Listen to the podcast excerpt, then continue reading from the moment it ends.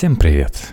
По данным Всемирного еврейского конгресса, антисемитское заявление публикуется в Фейсбуке и Твиттере каждые 83 секунды, а британские пользователи Твиттера употребили слово «шлюха» более 200 тысяч раз в течение трех недель. За это же время в мире 80 тысяч пользователей запустили агрессивные твиты – Четверо из десяти интернет-пользователей хотя бы раз испытывали на себе разные формы преследования, в то время как в возрасте от 18 до 29 лет количество жертв интернет-травли взлетает до 65%. Разбираемся, как устроена психология хейтеров, каким образом их используют в маркетинге и политике и какие существуют способы противостояния киберненависти – Текст Елизаветы Михальченко и Насти Травкиной для Наф Медиа. В Благовещенске местные жители несколько недель травили в социальных сетях водителя маршрутки, ударившего подростка за безбилетный проезд – Мужчина не выдержал травли и совершил самоубийство.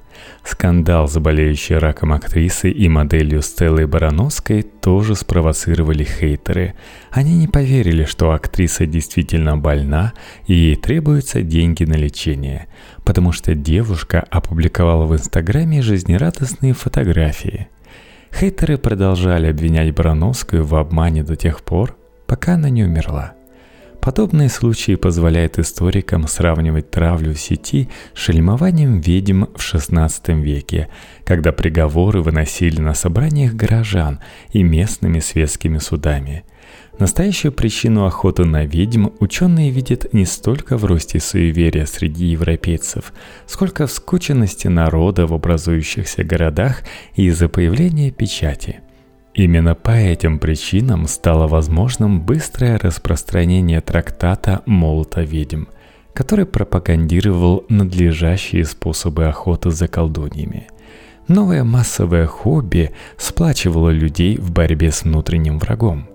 Появление интернета также сильно повлияло на распространение информации, как в свое время изобретение Гутенберга – Любое высказывание, если оно не подходит под определение экстремистского и не приводит к возбуждению уголовного дела, становится публичным и имеет потенциал завладеть неограниченной аудиторией.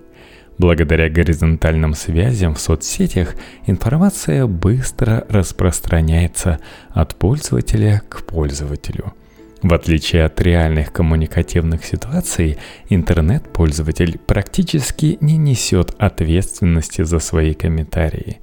Все это в разы увеличивает количество возможных участников кибербуллинга, которые с готовностью объединяются против нового внутреннего врага. В сети человек ведет себя иначе, чем в офлайн среде не только из-за отсутствия правил поведения, но и потому, что она снимает психологические барьеры, ограничивающие выражение эмоций.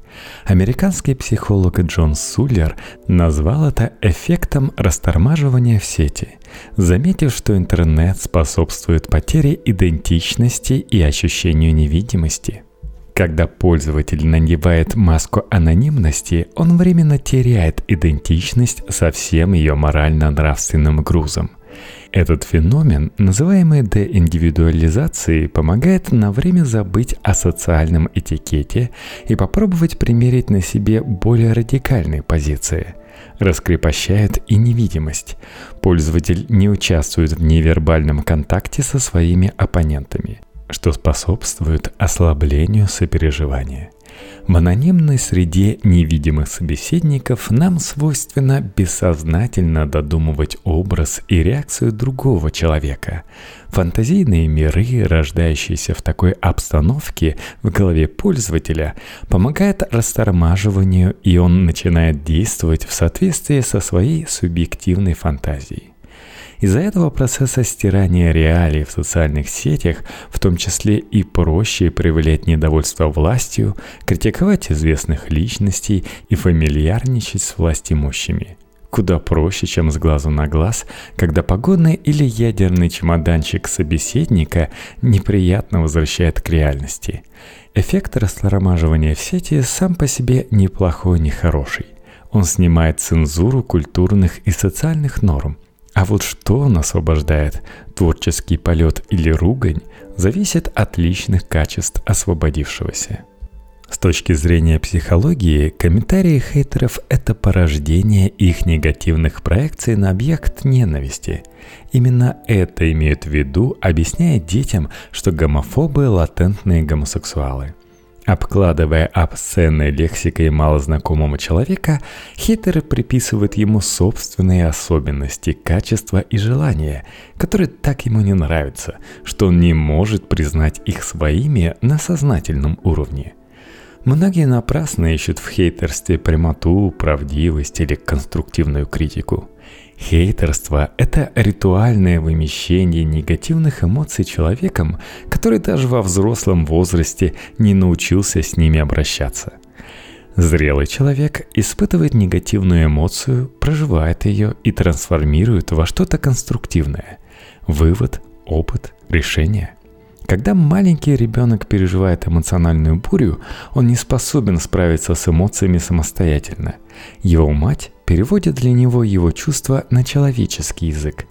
В противном случае эмоции могут разрушать детскую психику. Хейтеры, не справляясь с эмоциями, ищут внешнюю причину своих страданий, чтобы сбросить напряжение – Хейтерство также возникает на основе конфликта идентичностей, когда каждый начинает защищать свои святыни. Идентичность – это ощущение принадлежности и отождествления себя с какими-то социальными, религиозными, национальными, профессиональными и другими группами – но чрезмерная фиксация на самоидентификации вынуждает людей защищать свое ощущение принадлежности к определенной группе, нападая на представителей других групп. Норвежский документалист Кюри Лиен три года ездил по миру и общался с десятками хейтеров и троллей, чтобы изучить этот феномен. Он снял фильм «Интернет-войны», в котором показаны люди, ненавидящие политиков или звезд Голливуда, геев или евреев, женщин или мужчин, и уверены, что именно объекты их ненависти – виновники всех бед мира. Лин впечатлило несовпадение внешней обыкновенности людей и жестокости их высказываний. Принадлежность к группе снижает тревогу идентичности, поэтому люди всегда будут стремиться объединяться в группы – в толпе личная ответственность существенно снижается, и потребность в охране общих границ осуществляется менее цивилизованными методами. Мы вместе, мы правы, а он чужой, плохой, а ту его. Эта проекция или перебрасывание негативного вовне усиливается там, где поведение или высказывание жертвы затрагивают важные для человечества категории – Дети, родина, культура, мораль, кастовые, элитные, гендерные или иные ценности, где есть агрессивное активное большинство. Злые комментаторы редко ходят по одному и обычно нежно делят нелюбовь к чему-то или кому-то между собой, как третьеклашки, пачку игральных карт с голыми женщинами – Поэтому зачастую нападки киберзлытней оборачиваются кибербуллингом, преследованием в интернете. Эрих Фром считал, что непреодолимое желание людей потерять себя ради обретения общности в группе объясняется невыносимостью бремени свободы. Современность освободила человека от тех оков, которые в средние века определяли его неизменное место в феодальной системе на всю жизнь. Сегодня человек не просто имеет право, а должен самостоятельно выбирать, что ему делать и кем быть. Для среднего человека такая свобода крайне тяжела. Она усугубляет чувство тревоги, одиночества, бессилия и неуверенности. Самый легкий способ избавиться от побочного эффекта права на самоопределение – примкнуть к группе своих – идентифицируя себя с идеей какого-то общества и принимая его правила и взгляды. Именно из-за стремления современного человека унять экзистенциальный ужас перед свободой, по мнению Фрома, в 20 веке появились тоталитарные и авторитарные общества. Также и сетевые хейтеры объединяются в группы и принимают определенную идеологию, чтобы травить тех, чье поведение ей противоречит. Более доступного способа бороться с одиночеством и экзистенциальной свободой, кажется, еще не придумали. Когда создательница проекта «Дети 404» по защите ЛГБТ-подростков Лена Климова устала от хейтеров, она придумала, как бороться с ними – Климова начала выкладывать в сеть фотографии авторов рядом с их злыми комментариями. Так она отодвинула уютную ширму обезличенности хейтеров. Получился альбом, который сделал зримым диссонанс между представлением человека в сети и его высказыванием. Обычные улыбчивые люди, молодые мамы, студенты и чистенькие офисные работники – их безжалостная ненависть к другому – Изучение психологии троллей и хейтеров показывает, что за масками безжалостных анонимусов часто скрываются люди с психопатическими и садистскими наклонностями, имеющие сложность социализации. Однако люди из более типичной психической организации могут не заметить, как стали хейтерами. Достаточно, высказывая свою политическую позицию, не уследить и уронить конструктивную критику на уровень травли политического оппонента. Поэтому нужно помнить, какие качества присущи хейтеру, и не быть как он. Его замечания иррациональны и полностью негативны. И он всегда плохо знаком с объектом, на который нападает. Кроме того, хейт в сети увеличивает так называемый коэффициент злого мира – это понятие придумали еще в эпоху телевидения, чтобы обозначить трансформацию картины мира под влиянием потока жутких телесюжетов. Регулярные новости о терактах, убийствах и катастрофах создают в воображении зрителя более страшный мир, чем он в действительности есть.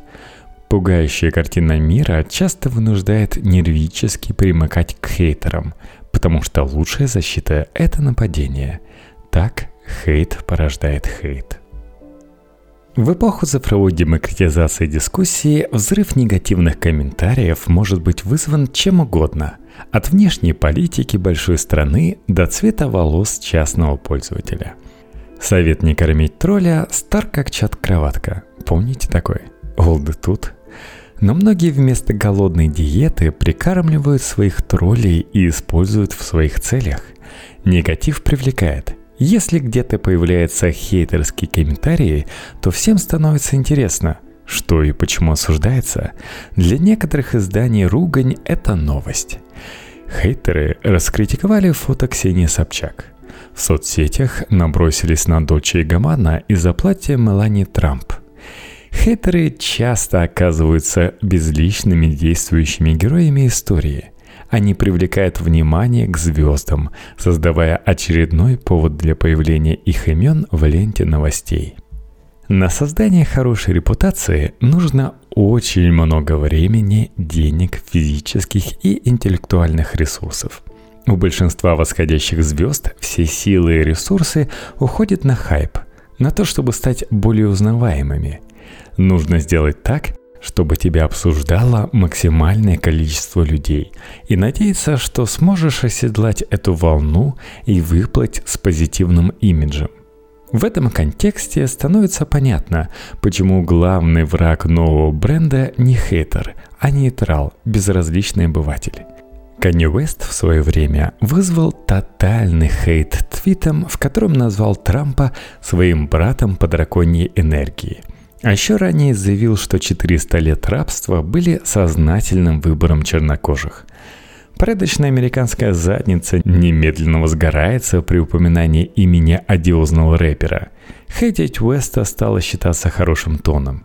При этом его правая рука, руководящая лейблом Уэста Теренс Торнтон, известный также как Пуша Ти консультировал Хиллари Клинт перед выборами США, а спродюсированные Уэстом альбомы расходятся как горячие пирожки, несмотря на хейт. А может быть и благодаря ему. На руку публичным персонам играет возможность создать в интернете фейки и управлять своим имиджем на страницах социальной сети. Маркетологи компании используют хейтерские комментарии, чтобы повлиять на мнение людей – Комментарии помогают пользователям лучше воспринимать информацию в посте. Даже не подкрепленные аргументами негативные комментарии могут изменить мнение читателя, так как мы чаще склонны доверять большинству, а не самому себе. Если 20 комментариев негативные, то 21, скорее всего, тоже будет негативным. Этот механизм общественного авторитета продемонстрирован в фильме Феликса Соболева «Я и другие». На классическом эксперименте «Обе белые», когда двое подставных детей называют черную пирамидку белой, и ребенок испытуемый чаще всего верит им, а не собственным глазам – Пиарщик Роман Масленников, практикующий создание взрывных историй, с которыми его клиенты попадают в новостные ленты и становятся известными, рассказал о том, как используются наемные комментаторы. Если это политическая кампания взяточника, то нанятые хейтеры приходят и говорят, что у него голова рептилоида, есть третий глаз и пятая нога.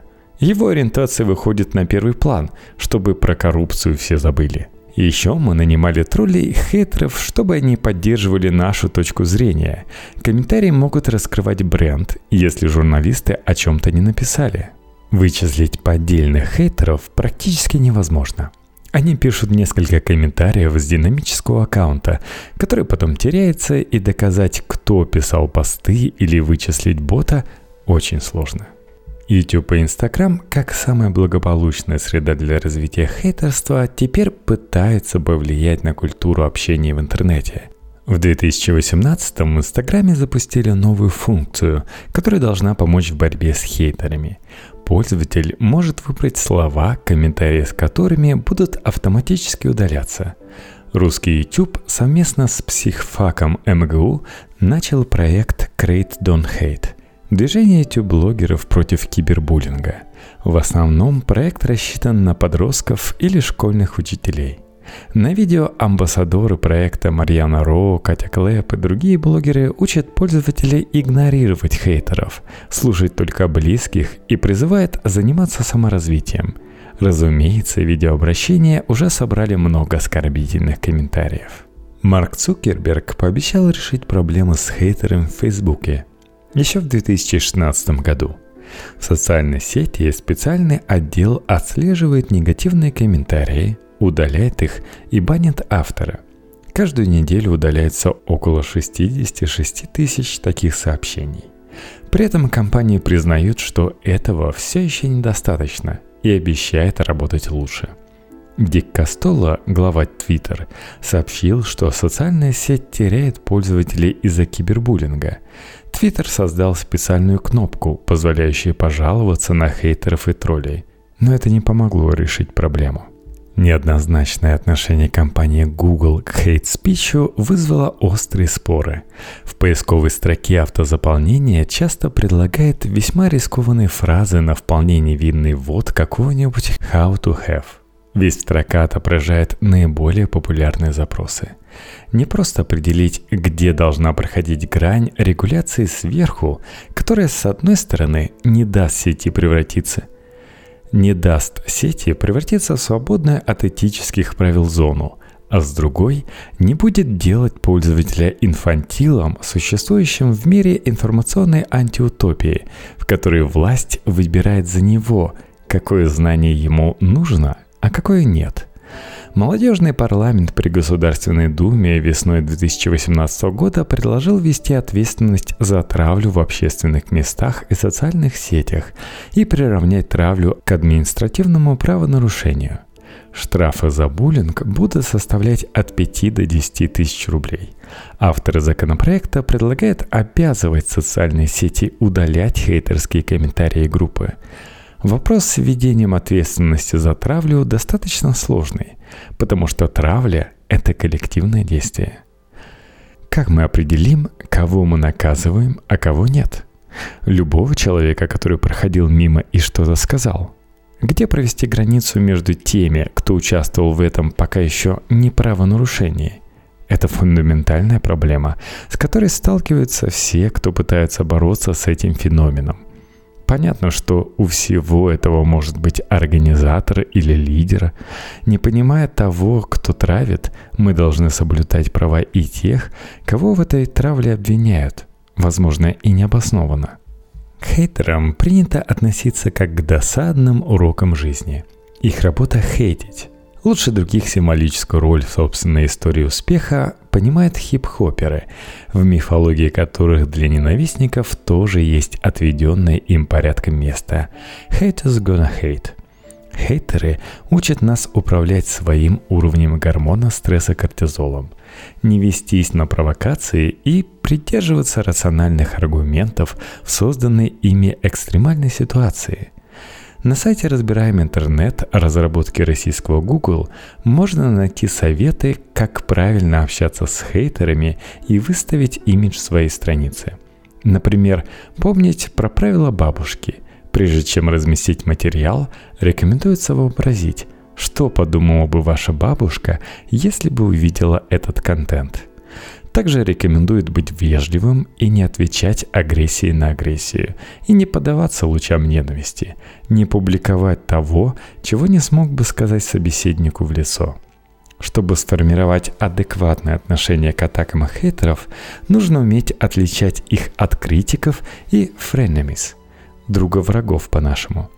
Критик всегда хорошо разбирается в том, что комментирует – является экспертом своей области и дает конструктивные и полные комментарии, оценивая вашу работу, а не самого вас. Критик – птица полезная, его нужно ценить и прислушиваться к его комментариям, даже если это не очень приятно. Псевдодруг – френами – это человек, который числится вашим приятелем и догадывается, как именно можно вас задеть. Несмотря на дружеский тон, его замечания направлены на вас лично, а не на вашу работу. Такого товарища не прищучить, но и обращать внимание на него не стоит. За таким поведением обычно скрывается мелочная зависть, которая вряд ли повлечет за собой серьезные военные действия, если не обострять. А вот хейтер не знает ни вас, ни вашего дела – и что бы он ни писал, его вес в вашей системе ценностей так мал, что обращать на него внимание было бы пустой тратой времени. Интернет-среда заметно трансформировала форму человеческого общения, а новые правила взаимодействия в такой среде еще не выработались. Процесс интернетизации можно сравнить с переселением крестьян в города начала 20 века. Им тоже пришлось пройти долгий путь формирования новых правил поведения. По мере того, как социальных сетей в нашей жизни будет становиться больше, увеличится и доля поколений, которые с самого раннего возраста понимают, как устроено общение в сети, и мы начнем общаться аккуратнее и культурнее.